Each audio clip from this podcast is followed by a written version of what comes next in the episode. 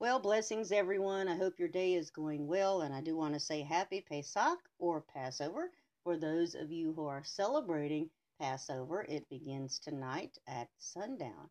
And so, you know, Passover, also called Pesach, uh, is a major uh, biblical holiday.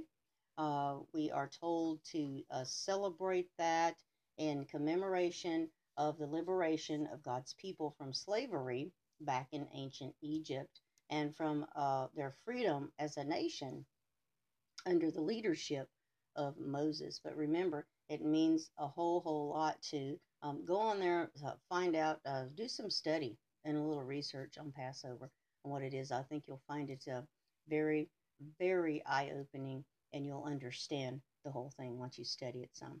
Um, remember that we are told in Exodus chapter 12 to keep the Passover. It is a command to keep the Passover as a perpetual ordinance.